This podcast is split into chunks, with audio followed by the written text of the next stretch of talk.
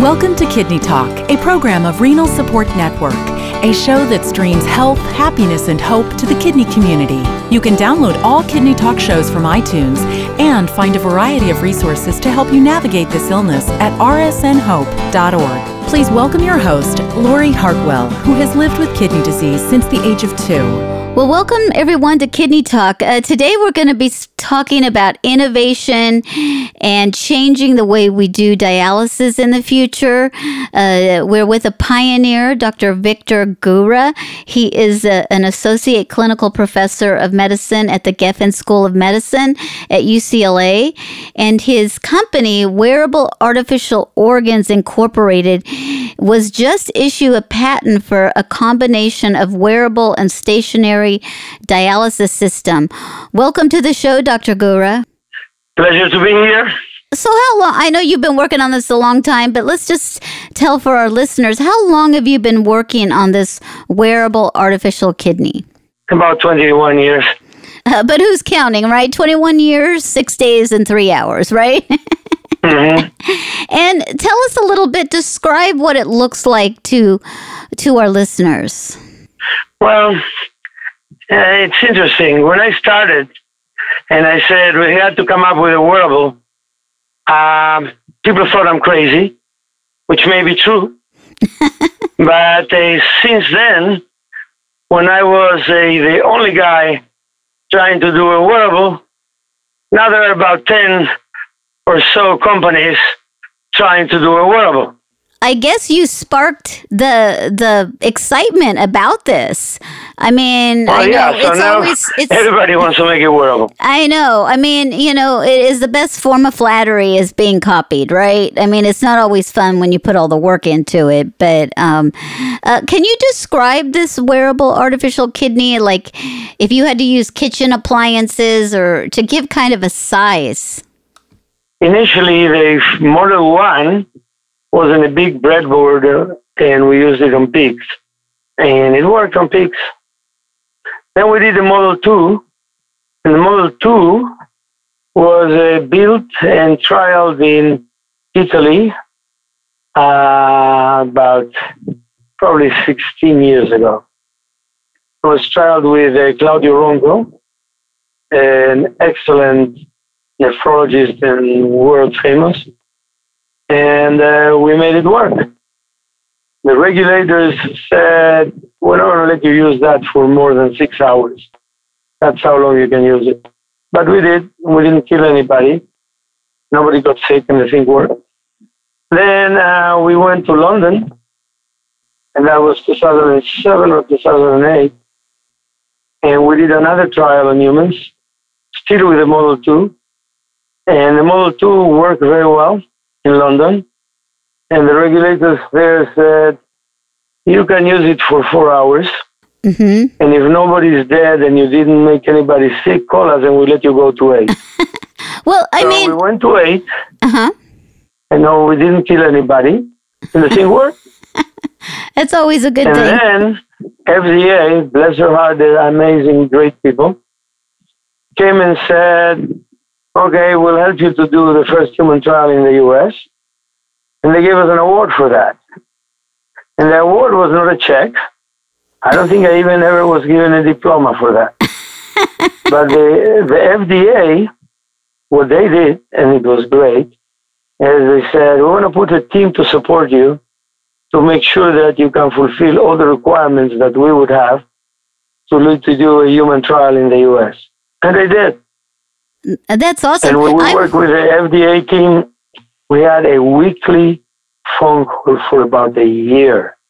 And they finally approved us to do the first human trial in the US, and we did.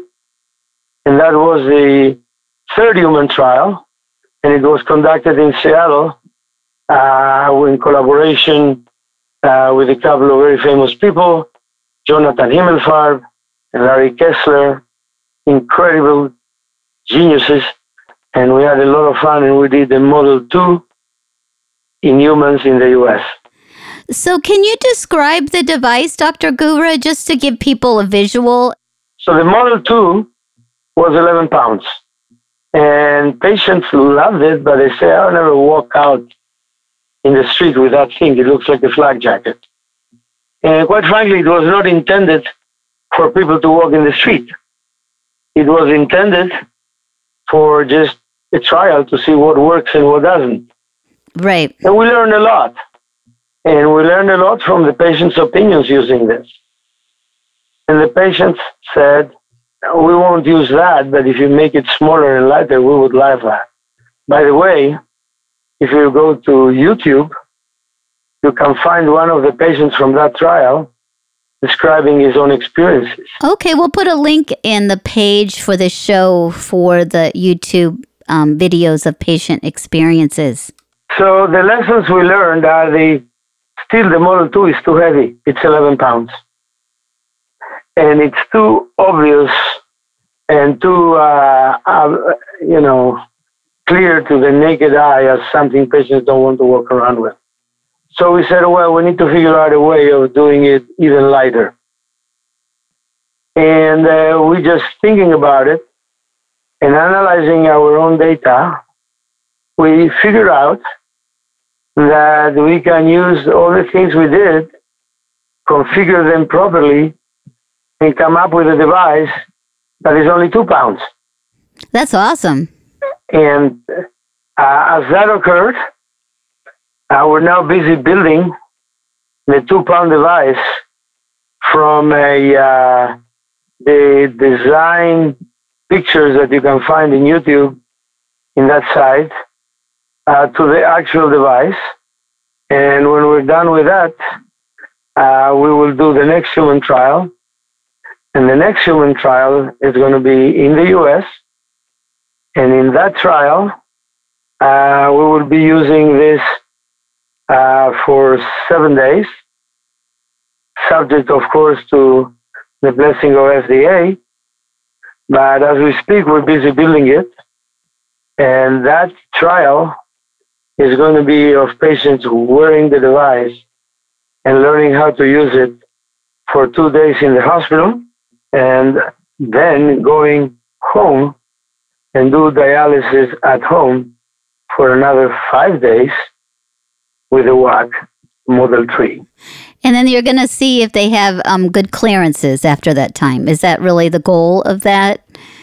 You know, I know after they the have seven days. clearances. I know they have great clearances. Oh, I- I'm just saying for the trial purposes. Is that the the Of reason? course we will. Yeah. But why do I know they have great clearances? In the bench, they do have great clearances. There's no reason for the clearances to be less on a human. Oh, okay. Well, Wisely said, yeah, we will do that. Okay. Now, so how does it work? Do you have just a, a regular vax, vascular access that you cannulate yourself with, um, or a No. catheter? How do, how does that work? This will be only a catheter. It cannot be needles. The reason it cannot be needles is that when you walk around with two needles held in place with a piece of adhesive tape, that's a very big safety issue. Right. In London, we did it in needles with a couple of the patients, and lo and behold, the needles came out, and the patient was squirting blood all over the place. Ugh. Wow. So you cannot, and the purpose is to have a guy that can walk with a WAK 3.0 and go to the bank, get on a bus, drive a car, or go to the office. Well, and do you have to be heparinized? I mean, that's that's a concern. I mean, if your needles come out and you're heparinized, you bleed a little bit uh, faster. hmm That's a concern. That's another reason not to use a uh, needles. But the main reason is it's unsafe to use needles. Also, if you're going to do something that you wear 24/7, you don't know what needles 24/7 do to a fistula. Right. So that is that is not going to happen. So what um what about concerns of infection of the catheter? we know that if the, we are going to be less likely than other devices to get infected. If you have a catheter and you go to the dialysis unit, you unlock the catheter and open the circuit and hook it up to a machine. You run the dialysis. When the dialysis is done, you open the circuit again, you take the patient off the machine, and cap the catheter, right? Right. So you open and, and close the catheter twice. If you're doing that three times a week, you open the catheter six times. If you do it a month, you open the catheter 24 times. So there are 24 times opportunity of catheters to go in. With the WAK 3.0, you will have only once a week an opening and a closing. So it will be four times you open a month you open the catheter if you do it every week and not 24 times. So your chances of getting an infection with the WAK 3.0 are about 24 times, probably not, uh, something like 20 times less of getting an infection. Well, uh, patients would uh, appreciate the fact not having to be stuck. Um, are you able to shower and do the different things that you're, or is it still the same as having a catheter? You would need to cover it. Shower, yes. Tegoprene cover will be necessary to shower.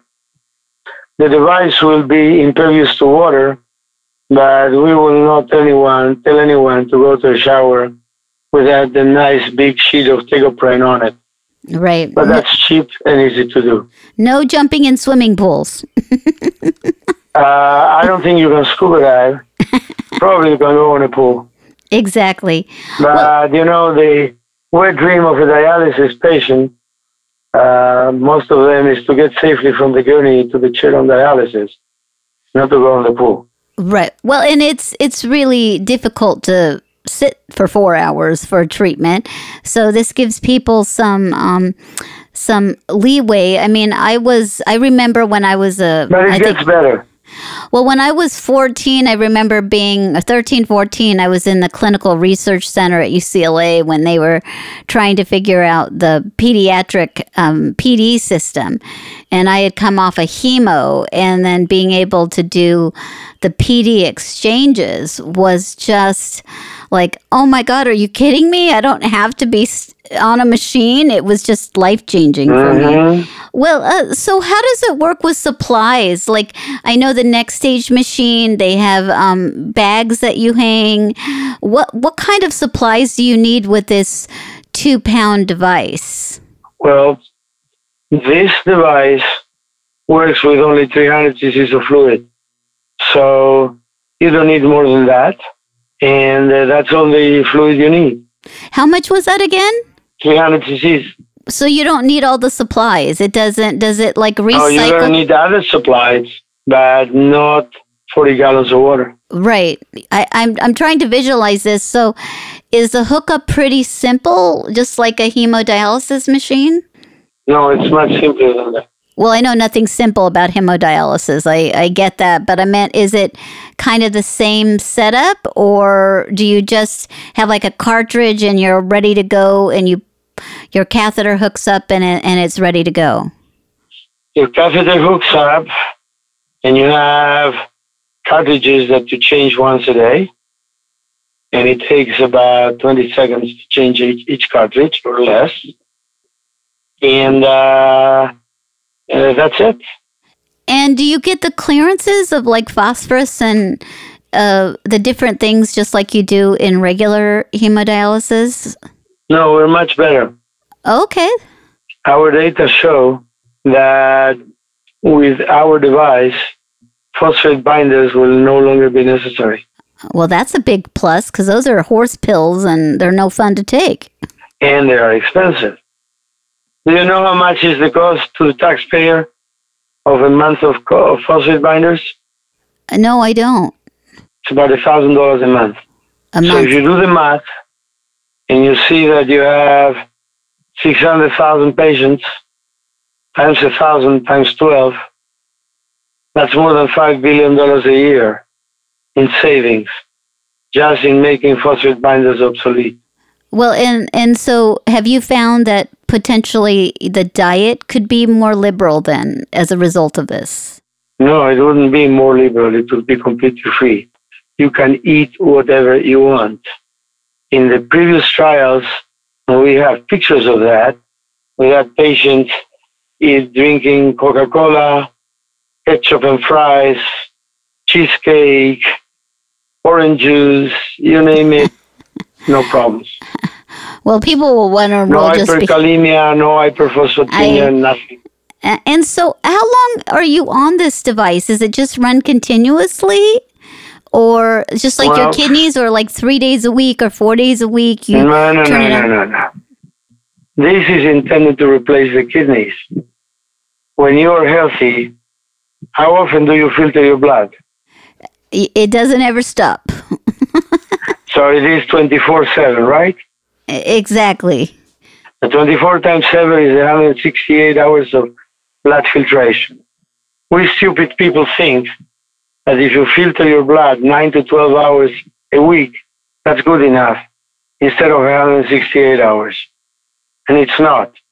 That's why outcomes are so bad Right. because people think, oh, that's the way we do it. Nine hours a week. That's all I want. Duh. Well, your mortality is going to go up. Your phosphorus is going to go up. And instead of living another 20 years, if you're 40s and 50s, your life expectancy is five or six years. Why? Because you were foolish enough, and so were the doctors, to think that four hours or three hours, three times a week is enough. And it isn't. Right.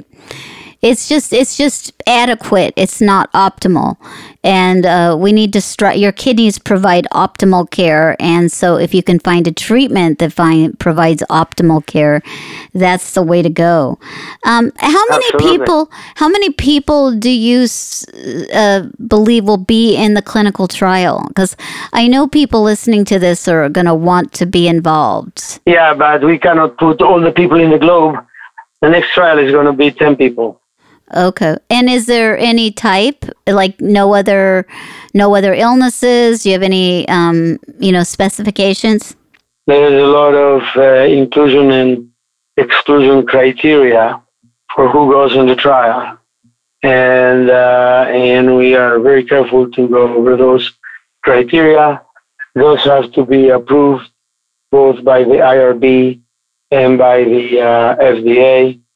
And, uh, and uh, we decide jointly with their approval who goes and who doesn't go in the trial. And they have to be uh, healthy. I mean, I cannot put somebody with a terminal cancer on that. Right. I That- cannot put people that just have a heart attack. I cannot tell them to go home and wear a device if they don't understand enough training to be able to train on it. exactly. In as much as you wouldn't send somebody home to do dialysis unless you know that they understand what to do with it. So there's a whole bunch of inclusion and exclusion criteria. But also, in as much as every day somebody sends me an email saying, I want to be in that trial, and we cannot take everybody. It has to be people that live in that neighborhood. So if that is in Nashville, then we can't have people that send me an email from Jordan or the Philippines saying, I want to come and be in the trial. You can't. right. Exactly. And do I get those those requests? Yes, I do. So how long is the trial? So let's say you recruit 10 patients and then how long does that trial go on and then after that trial's done, what do you anticipate the next step? All right. So uh, until we do all the trials, and we may do end up doing one or two patients at a time, depends on how it goes. Uh, that will take us about a you know a month or two. And once we're done with that, uh, we'll have to study the outcomes, make additional corrections and if we have to, and then we plan to do the what we hope will be the last trial, and the last trial will be done in the Brigham uh, with Dr. Bonventre. And- And in that trial, uh, we're still discussing what the FDA will want and what we can actually do. It'd probably be patients wearing the device for about three weeks.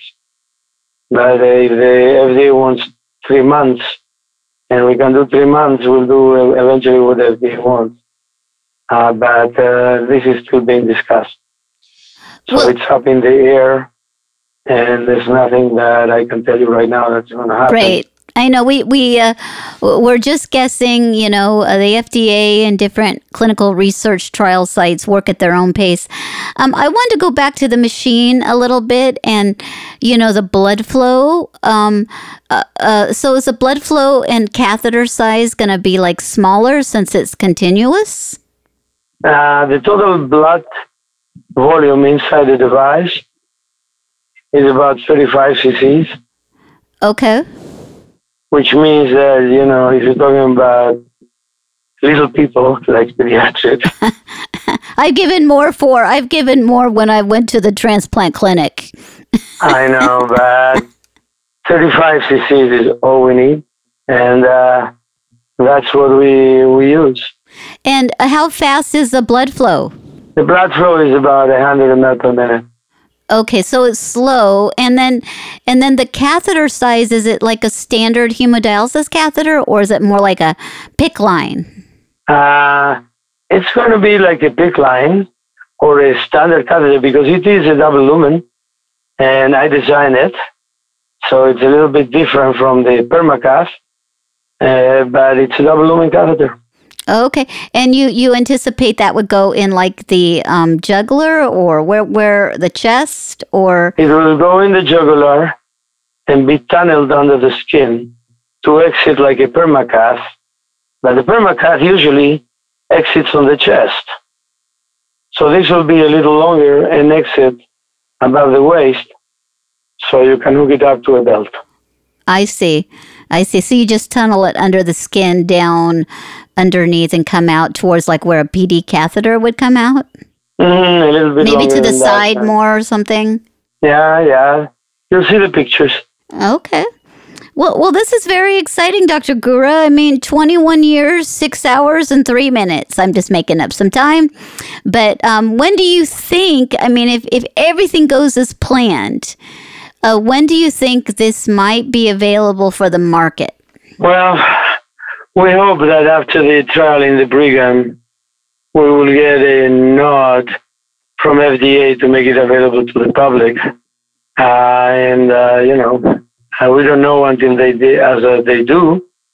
But what I found about FDA is they're pretty reasonable people. Do you believe it'll be this decade? No, I think it's going to be in the next two years, not this decade. What are you talking about? Oh, I'm just I'm just I'm just trying to give people a time frame because this gives people a lot of hope that there's new innovation. Yeah, but I am very careful about giving people hope, especially false hopes. Uh, people are very good at going in the internet posting things. We don't do that. We only post things when we have data or material information about the project. So we got a patent, we made that public. If we have research data, we make it public. But we don't want to go around saying, oh, we're building a wearable kidney, and people think uh, that that's going to happen tomorrow because it's not happening tomorrow. Right. And uh, I find it cruel and even inappropriate to go around posting things in the internet for uh, self promotion. Some people post things in the internet in the hope that somebody will come and write them a check. Speaking of money, um, how are you getting this funded and do you take private donations? We do take private donations. Uh, we even had a, uh, a foundation. But if somebody, uh, but we, you know, uh, funny you ask, uh, I spent uh, about $7 million of my own private money on this. Uh, I've taken money from potential investors, and we still do that. NIDDK never funded us, never funded the implantable. I haven't seen NIDDK funding any new dialysis technology. And one day, if you want, you can ask them why. It's not mine. It's not mine to give them an answer so what do you think at the end of the day like if you had a magic wand how much money would help you get this to market? 25 million tomorrow. Well that's the ask for the appropriations committee from the kidney community for innovation.